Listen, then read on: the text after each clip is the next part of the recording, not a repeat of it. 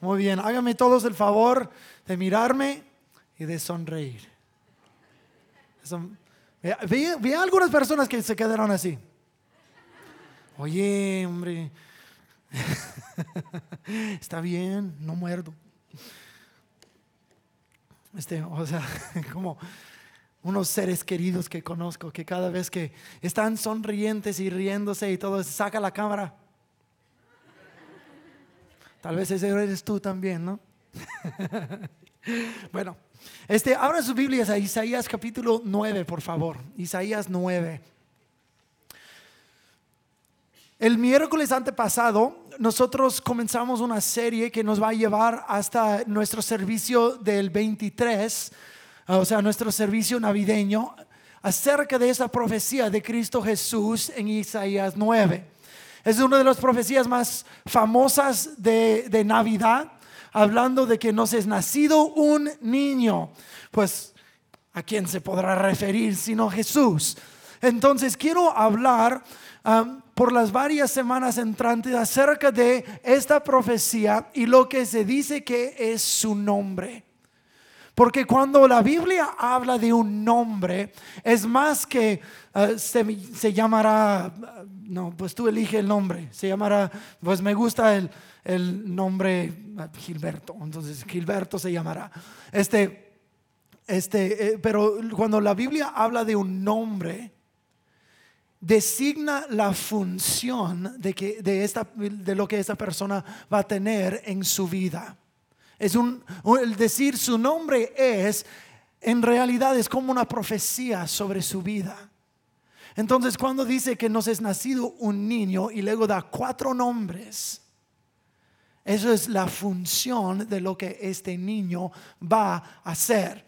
Entonces, uh, versículo 6 de capítulo 9 de Isaías dice, porque un niño nos es nacido, hijo nos es dado y el principado o el gobierno sobre su hombro.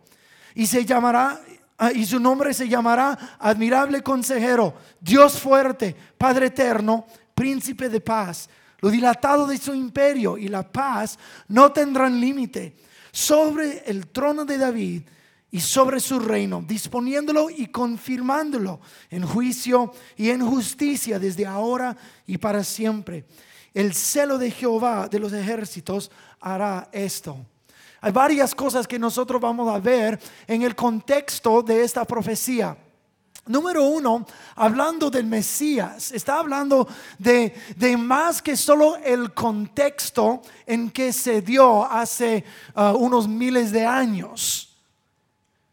Porque cada profecía acerca de Cristo Jesús tiene su contexto bíblico, pero también tiene su contexto para nuestras vidas aquí y ahora. Pues ¿cómo sabes eso? Porque al final del versículo que leímos dice que va a disponer este gobierno, va a disponer este reino desde ahora y para siempre. Pues para siempre incluye ahora incluye hasta toda la eternidad. Entonces, el gobierno de este niño que nos es dado, es, que nos es nacido, es para siempre, pues para el contexto bíblico, es para el contexto de aquí y el contexto tuyo para tu propia vida. Entonces, un niño nos es dado y dice, su nombre se llamará admirable consejero, Padre eterno, ah, ah, eh, fuerte Dios, Padre eterno y príncipe de paz. Hay otra cosa que nosotros podemos saber acerca de, ah, de Cristo Jesús a través de esta profecía. Cristo Jesús es Dios humanado, Dios en carne. Pues ¿por qué? Porque su nombre será Dios fuerte, Padre eterno. Esos nombres no, ah, ah, no pertenecen a un simple ser, ser humano como nosotros. De veras, no, yo iba a nombrar a mi hijo Padre Eterno, ¿o sí? No, ok. Entonces cuando dice Dios fuerte, Padre Eterno, está diciendo, este niño es más que un rey venidero Este hijo es más que un gobernador que nos va a ayudar en medio de nuestra lucha. Este niño que nos es nacido es Dios metiéndose en la humanidad. Y cuando Él se mete en la humanidad, este Padre eterno, Dios fuerte, va a ser como un niño. Ahora, cuando yo pienso en Dios fuerte, cuando yo pienso en Padre eterno, yo no pienso en un bebé, ¿verdad? Yo pienso en Dios fuerte que va a abrir los cielos y descender y todo el mundo se llenará de su resplandor y de su gloria. Pero el principio dice, nos es nacido un niño, nos es dado un hijo y será Padre eterno, príncipe de paz, admirable consejero y Dios fuerte. Hace dos domingos, eh, disculpa, hace dos miércoles hablamos del admirable consejero. Ahora vamos a hablar de Dios fuerte. Estos nombres designan las varias funciones que este niño o este rey va a cumplir. Vamos a escudriñar por qué Cristo Jesús vino y para qué Dios lo envió a nosotros. Esto comienza, e, el contexto de todo eso, de, este, de esa profecía, el contexto bíblico es que la nación de Israel Ah, se había alejado de Dios por décadas y por siglos. Se metieron en la idolatría. Ellos querían vivir a su manera, en sus fuerzas, con sus propios fines. Y lo que les ganó eso fue el juicio de Dios, porque ellos abandonaron al Señor y comenzaron a adorar ídolos, se apartaron totalmente de Dios. Y Dios a través de sus profetas por siglos los llamaba hacia el arrepentimiento, vuelvan a Dios, abandonen estos ídolos y los recibiré de nuevo. Y ellos no le hicieron caso. Entonces, este, este profecía de este niño nacido es, la, es dentro del contexto de Dios profetizando mediante Isaías de que iba a destruir a Israel por medio de los asirios. Pero aún en medio de una profecía de terror, de oscuridad. Hay un rayo de esperanza que está brillando. Y el rayo de esperanza es esto.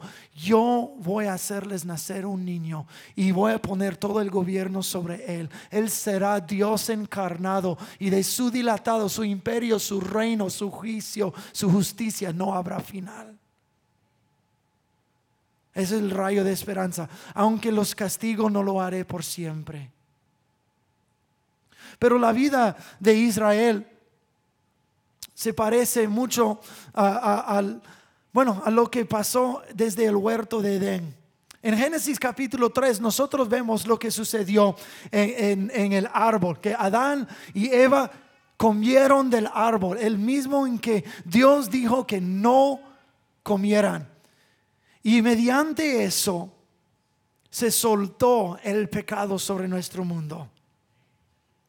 Salmo 115, versículo 16 dice, los cielos le pertenecen al Señor, pero la tierra la dio a la humanidad. Nosotros fuimos creados en su semejanza y su imagen para para ah, estar sobre este mundo haciendo las mismas cosas que Dios mismo habría hecho. Nosotros ah, ah, íbamos a ser partícipes juntamente con Él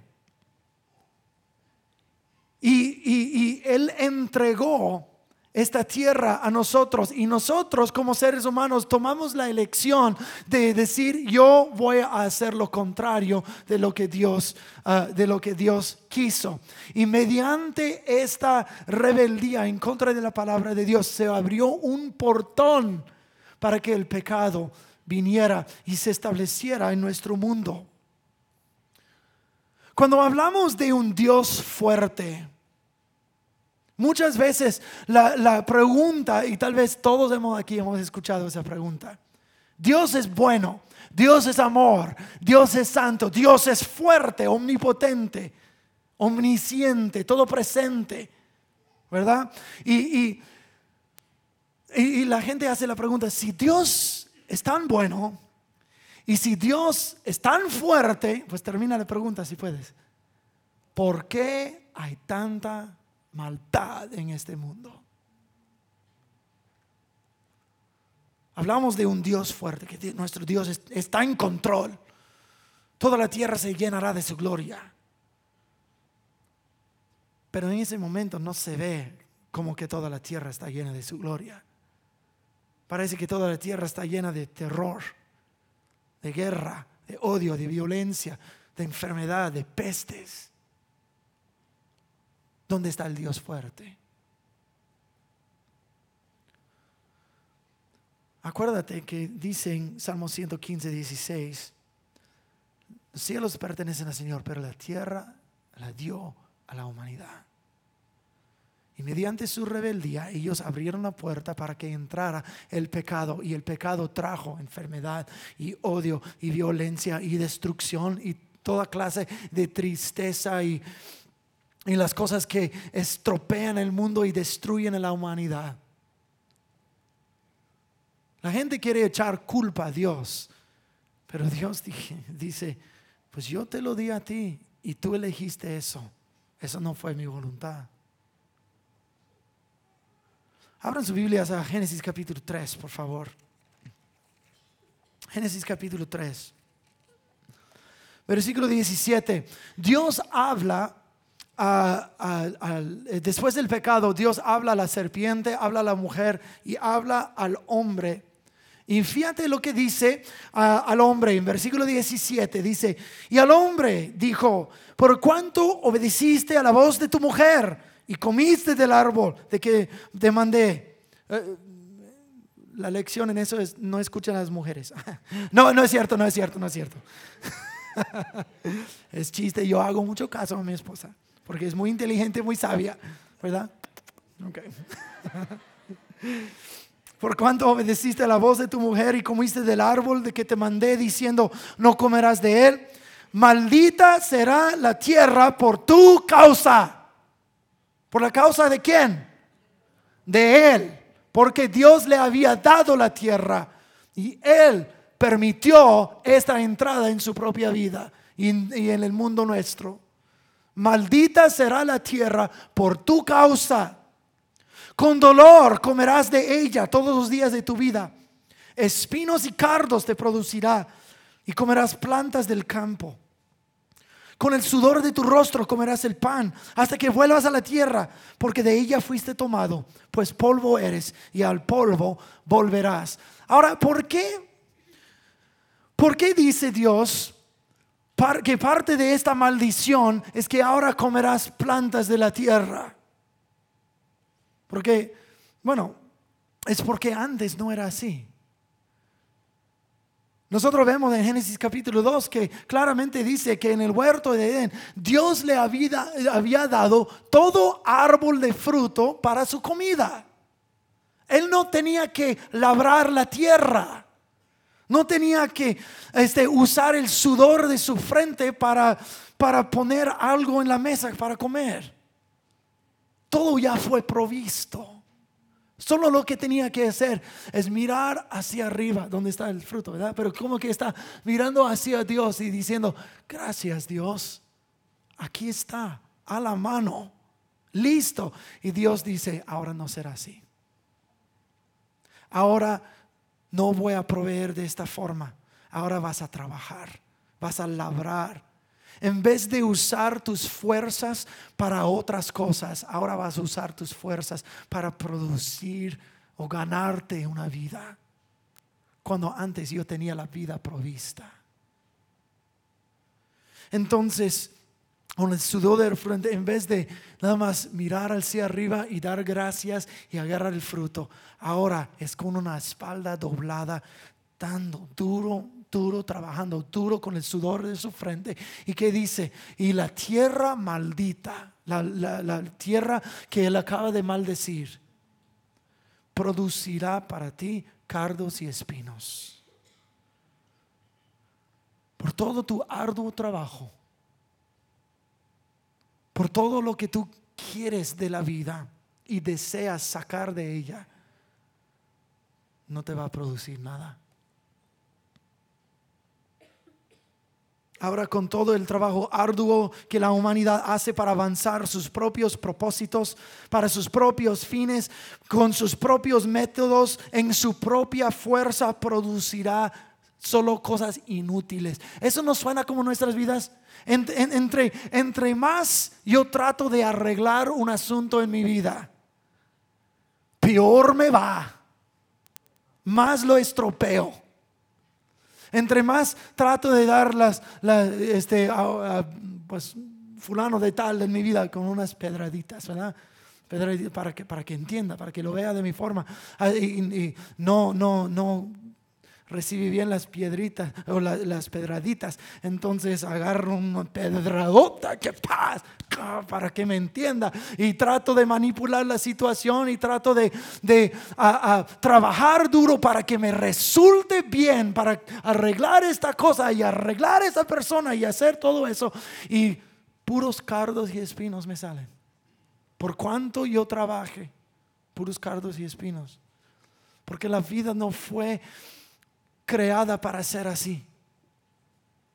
Fue creada para que Dios nos diera todo lo que hacemos y lo que tenemos.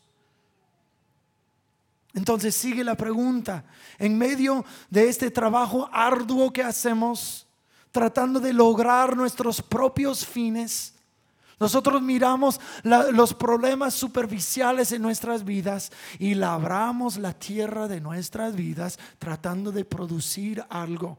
Y en medio de todo eso decimos, si Dios es bueno y si Dios es fuerte, ¿por qué hay tanto cardo y espino en este mundo? ¿Por qué hay tanta maldad en este mundo? ¿Y qué hará Dios a favor de, de todo esto? Si Dios es bueno, entonces ¿por qué no acaba con la maldad? Pues es una pregunta justa. Es una pregunta que, que, es la pregunta de la humanidad reconociendo su necesidad de salvación. Tal vez no lo ponen en esas palabras, pero cada quien reconoce que hay maldad en ese mundo. Y todos nosotros deseamos uh, extirpar la maldad para que solo lo bueno, lo bonito quede. ¿Verdad que sí? Pues ¿quién quiere vivir con depresión y terror y tristeza y enfermedad y, muerte? Y Nadie quiere esas cosas.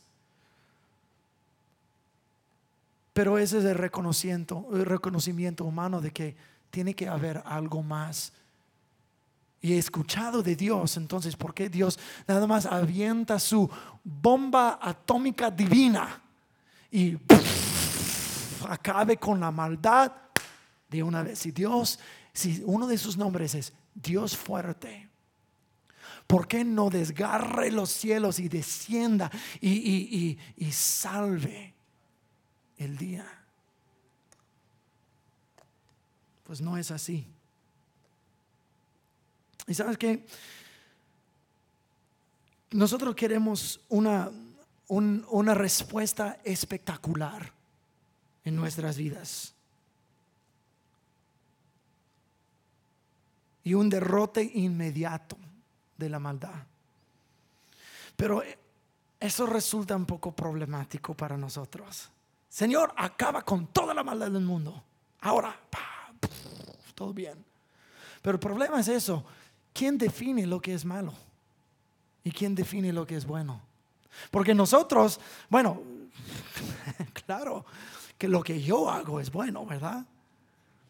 Y, lo que las otras personas hacen es malo, ¿verdad? Porque si nosotros de veras pensáramos de lo que hacemos es malo, dejaríamos de hacerlo. Pero como seguimos haciéndolo, hemos de pensar que está bien y que tenemos la razón. ¿A poco no?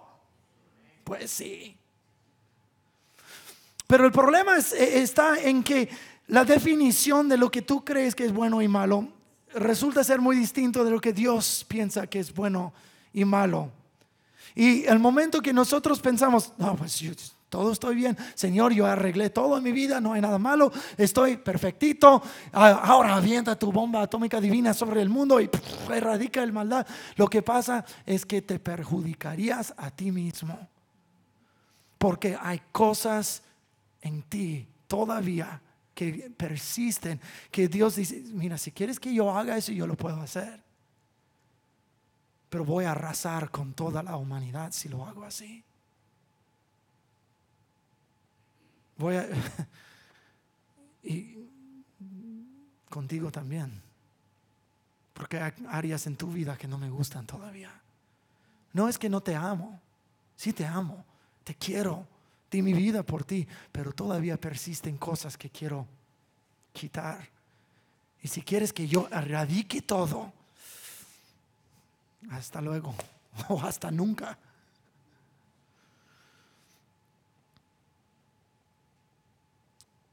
Por eso Jesús dijo, no juzguen y no serán juzgados. Nos sentimos justificados en nuestro eh, juicio hacia otros sin ver lo malo que hay en nosotros. Y lo hacemos legítimamente. Pensamos que lo que estamos eh, haciendo está bien. Pero la, la respuesta de Dios a toda la maldad es en esta profecía que leímos en Isaías 9. Nos es nacido un niño. Cuando pienso en Dios omnipotente, Dios fuerte, eterno, Padre, príncipe de paz, no pienso en un bebé. Yo pienso en Dios sobre su trono que va a llenar la tierra y todo eso. Pero Dios no lo eligió hacerlo así. Él eligió hacerlo en una forma que casi nadie reconoció. Pero eso es como Dios trabaja. Porque Dios trabaja haciendo cosas inesperadas porque Él sabe la raíz del problema. Nosotros queremos algo, un, arreglo rápido y fácil según nuestro entendimiento, pero no lo hace en la forma que nosotros esperamos. El, e, este, cuando cada uno de nosotros tenemos áreas en nuestra vida que, que nosotros reconocemos, estamos trabajando en eso. ¿verdad? Este, son las cosas que nosotros vemos en la superficie de nuestras vidas. Y nosotros hasta oramos de estas cosas. Señor, te presento mi vida porque mi esposa es mala, mi esposo es flojo, mis hijos son rebeldes y yo nada más necesito más de tu amor. Órale, no te creas tanto.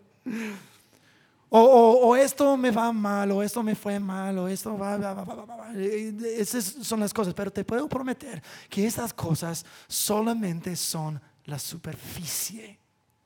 Nosotros llegamos a Dios con nuestros problemas y Dios dice, yo veo este problema.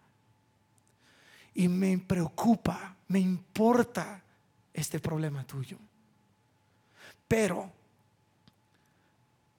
voy a darte un niño nos es nacido un niño. Pero Señor, hay maldad, hay esto, hay ese asunto en mi vida. Dios dice, mira, esto es fruto. Me preocupa más la raíz.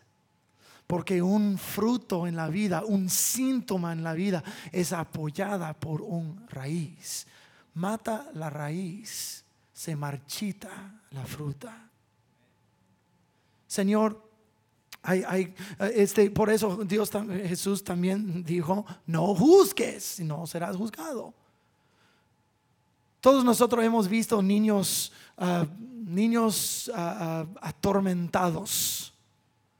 Cuando Teresa y yo vivíamos en México, había, yo, yo dos días de la semana yo trabajaba en un, un jardín de niños donde Lilian asistía este, enseñando inglés a los niños.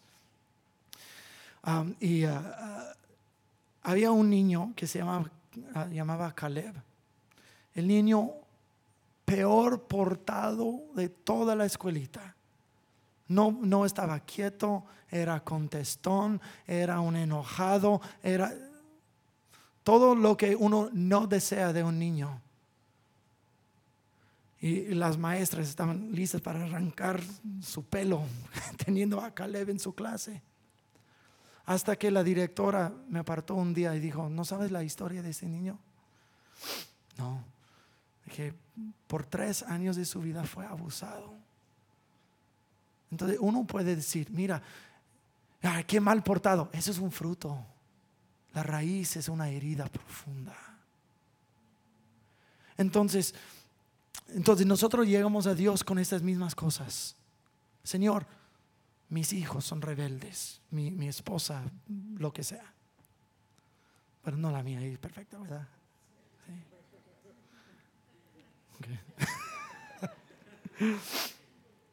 y nosotros decimos lo mismo a Dios.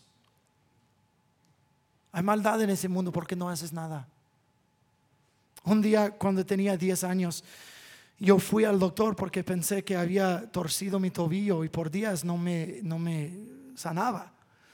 Bueno, ¿qué causó esto? Es porque un día mi hermano y yo subimos a la azotea para jugar a las paracaídas con cobijas y no funcionó muy bien.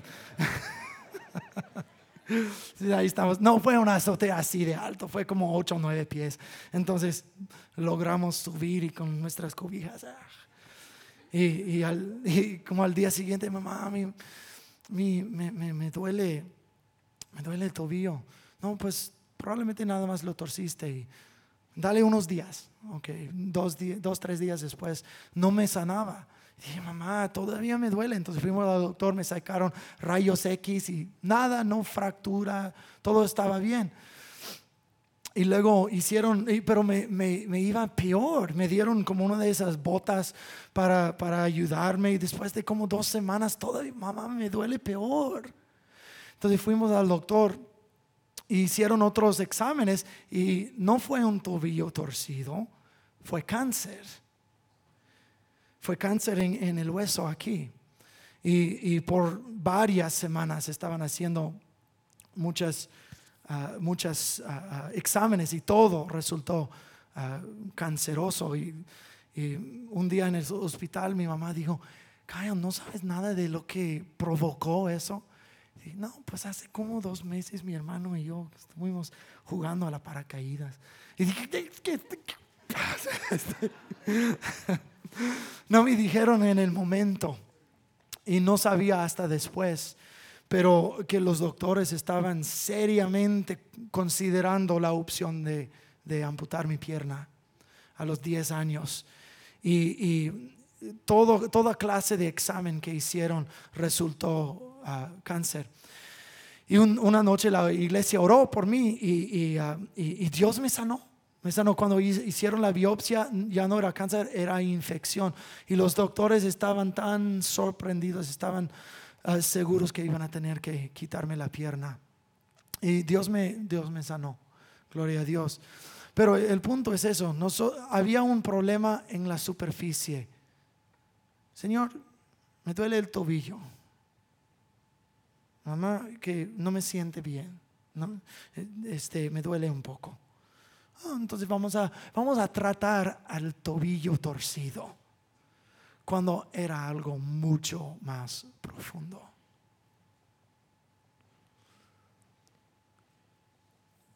Señor, ¿qué está ocurriendo en mi mundo? Yo he hecho todo lo posible para arreglarlo. ¿Dónde está mi Dios fuerte? Y Dios dice, si estás listo recibir lo que voy a hacer, voy a curar tu vida pero va a ser una forma inesperada. Nos es nacido un niño. Hasta Jesús dijo, el reino de Dios, el reino transformador, de Dios es nada más una semilla, comienza como una semilla. Señor, ¿dónde está toda la maldad? ¿Qué, ¿Qué, hacemos con toda la maldad en este mundo? Y nada más dice, te voy a dar una semilla. Oh, pues gracias. Pero esta semilla contiene todo el ADN del cielo y comienza a echar raíces y germinar y crecer y producir fruto y desplaza a todo alrededor y comienza a hacer algo diferente en la vida. Señor, ¿por qué tantas cosas en este mundo? Entonces tengo la respuesta. La respuesta, como una semilla, es un bebé. Y este bebé es Dios fuerte. Y este bebé va a crecer y va a ser un hombre y va a solucionar todo. Pero Dios viene en maneras inesperadas. El Dios omnipotente se reveló en fragilidad. Dios mismo se reveló en un bebé. Un rey fue revelado, eh, eh, fue nacido en un establo. El Mesías revelado en un simple carpintero. El obrador de milagros fue un hombre despreciado. Y el Salvador del mundo muerto en una cruz. Y luego Él avanza su reino a través de ti y a través de mí. Eso es inesperado. ¿Dónde está la salvación de este mundo? ¿Sabes dónde está la salvación? Está en Cristo Jesús y está en su iglesia. La iglesia que ha sido redimida por Cristo Jesús y ahora avanza el reino de Dios esparciendo la semilla del reino donde quiera que vayamos para que allí en tu familia, en tu matrimonio, en tu lugar de trabajo, entre tus amistades, algo del reino de Dios comienza a, a brotar y desplazar a la maldad alrededor. Viene a través de ti. Eso es algo inesperado.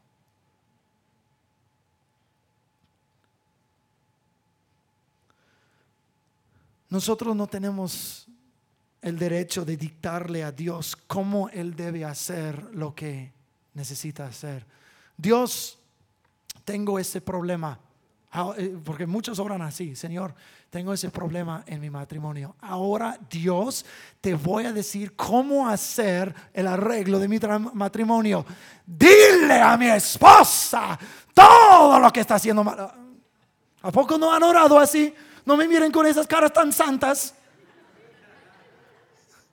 Claro que todos hemos orado así. Y Dios dice, me preocupa tu matrimonio, me preocupan tus hijos. Me preocupan tus finanzas, me preocupa tu salud. Pero te voy a decir, la solución es perdonar. La solución es suelta tu ira. Pues si mi esposa hace tantas cosas, si mi esposo hace tantas cosas y Dios dice, eso es un fruto. La raíz está en tu corazón.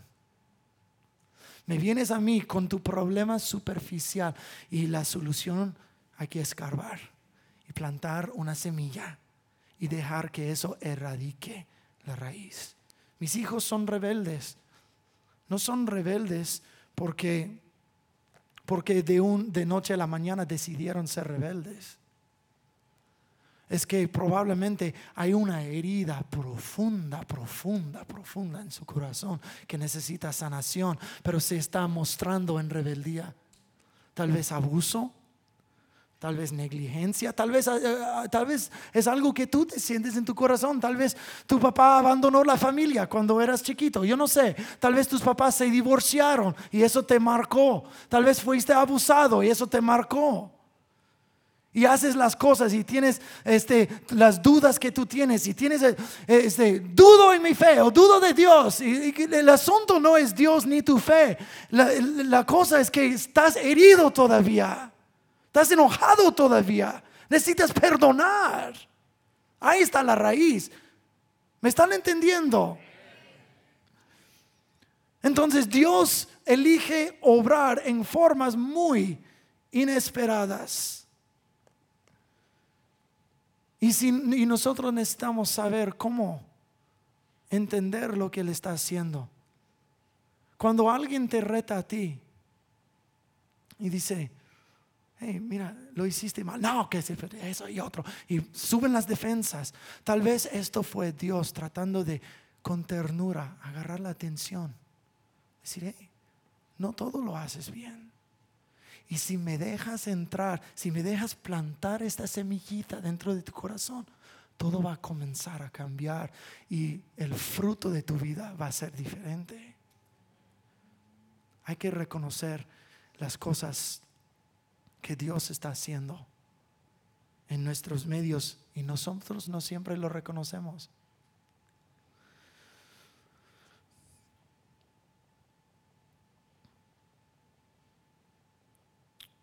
Antes, en el huerto de Edén, el hombre solo tenía que alcanzar hacia arriba, como que estaba extendiendo sus manos y su mirada al cielo para recibir la provisión. Y después de la maldición del pecado, ahora está trabajando y sacando cosas inútiles. Pero Jesús dijo, yo soy el pan que desciende del cielo. El que come de mi carne y bebe de mi sangre tendrá vida. Eh, pan del cielo en vez de seguir trabajando, tratando de arreglar nuestras propias vidas, el Dios fuerte dice, yo soy el pan del cielo. Deja de escarbar, deja de labrar en tus propias fuerzas para tus propios fines y vuelve tu mirada hacia arriba y recibe el sustento y el alimento que yo tengo para tu vida. Vuelve, o sea, en otras palabras, en Cristo Jesús Dios está haciendo la maldición en reversa. Ahora no estamos, no tienes que trabajar por tu propia fuerza. Vuelve a recibirlo.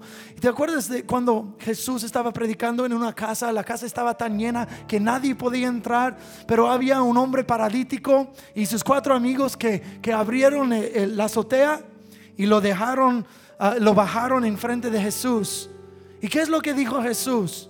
Pues yo hubiera dicho, iglesia, oremos. Jesús no oró por él. Jesús no lo sanó al principio. Lo miró obviamente paralítico. Su necesidad obvia, pero la necesidad superficial. Porque Jesús lo miró y dijo, hijo, tus pecados te son perdonados. Y eso ¿Por qué no lo levantas, Jesús? Que no puedes ver.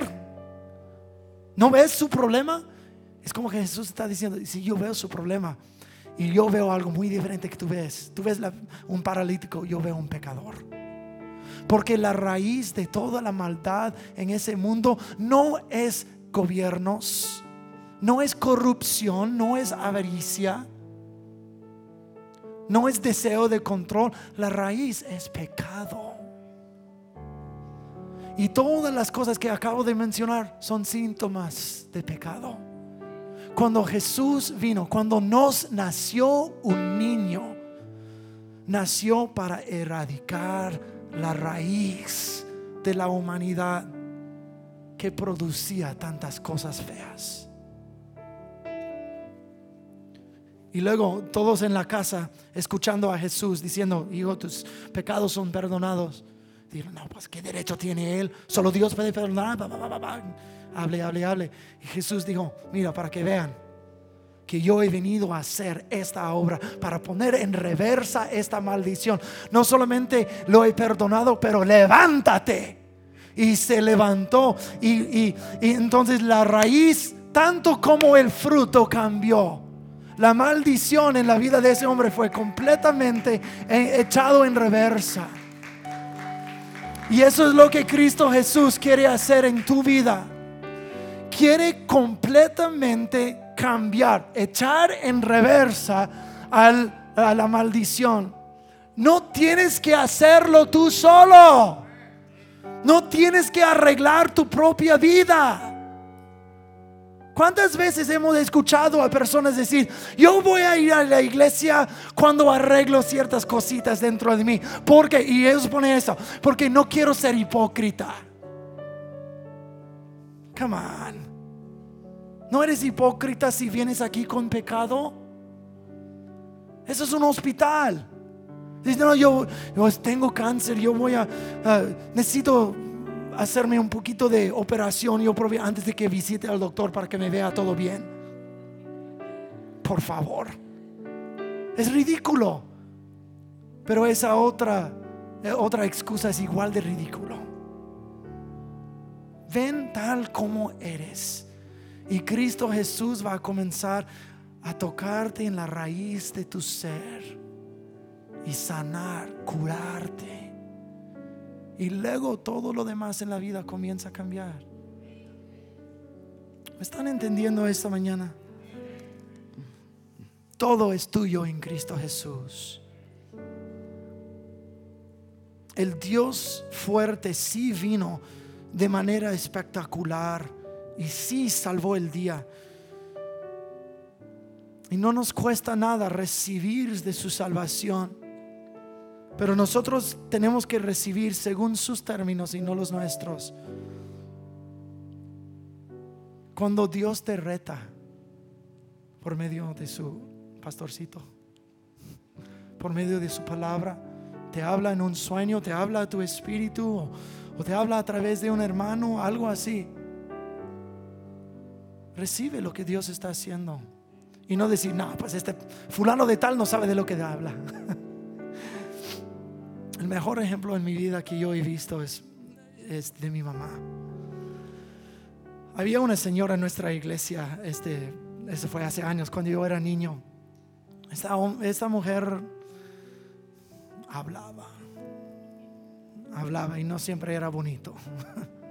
Rara vez era bonito. Chismeaba y era bocona.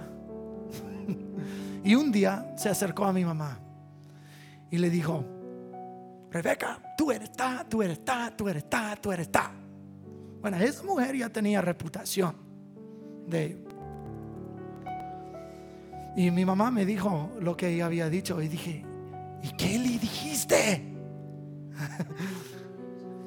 y dije, y no le dije nada. Dije, ¿no hiciste nada? Dije, sí, yo sí hice algo. Dije, yo fui a la casa y puse estas palabras delante del Señor y dije, Señor, si ella me está diciendo algo, algo verdad de mí, muéstramelo.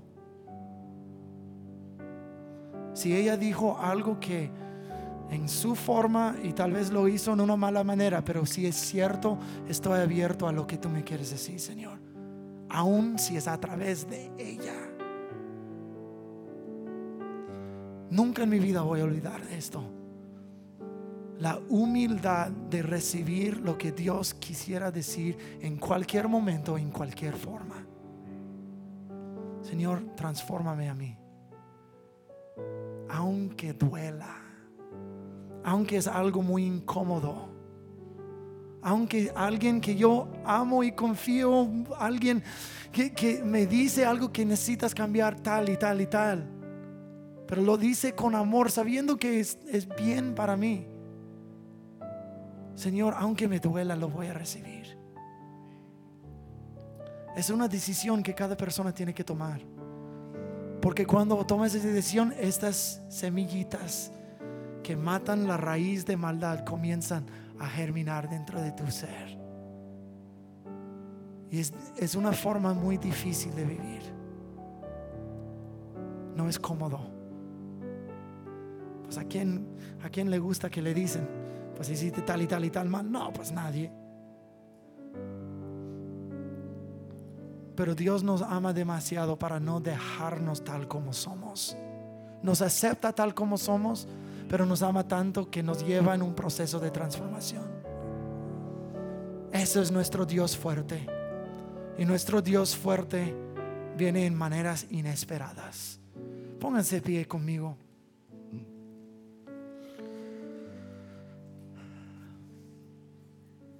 Voy a pedir que cierren los ojos. Señor Jesús, nosotros queremos abrir nuestros corazones a ti y decirte, Señor, haz lo que tú quieras hacer. Abre tus manos enfrente de ti, como estás ofreciendo tu corazón delante del Señor. Señor, toma mi corazón, extirpa todo lo que tú quieras extirpar, mete en mi corazón todo lo que tú quieras meter, transforma lo que necesitas transformar, limpia lo que esté sucio Señor, ofrecemos nuestros corazones sobre tu altar. Haz con nosotros lo que desees hacer. Di lo que tú quieras decir. Reta donde tú necesitas retar. Y si hay cosas en nuestras vidas que ni, ni siquiera sabemos, pedimos revelación. Revélanos las áreas de nuestras vidas donde tú quieres sanar, que va a resultar en buen fruto en nuestras vidas.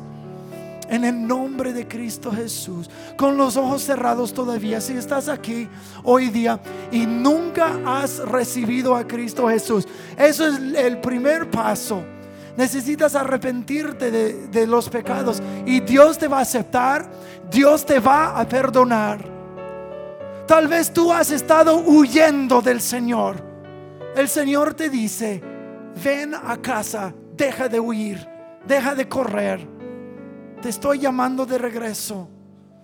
No te voy a dar duro, te voy a abrazar, te voy a perdonar, te voy a limpiar, te voy a crecer y transformar. Si eso eres tú, dices, yo reconozco, pastor, que yo necesito a Cristo Jesús. Voy a pedir que me señales con la mano. Señálame con la mano. Quiero estar en acuerdo contigo. Si no te, yo te, yo te veo a ti. Yo te veo, estoy en acuerdo contigo. Yo te veo a ti también. Estoy en acuerdo contigo. Habrá otra persona, si no te estoy mirando, nada más señálame más con la mano más alta. Quiero estar en acuerdo. Gracias, Señor Jesús, por esos dos que abrieron sus corazones a ti en el nombre de Cristo Jesús. Todos dicen un fuerte amén. Amén. Los que levantaron las manos, voy a pedir que hablen con Pastor Mario y Mirna después del servicio.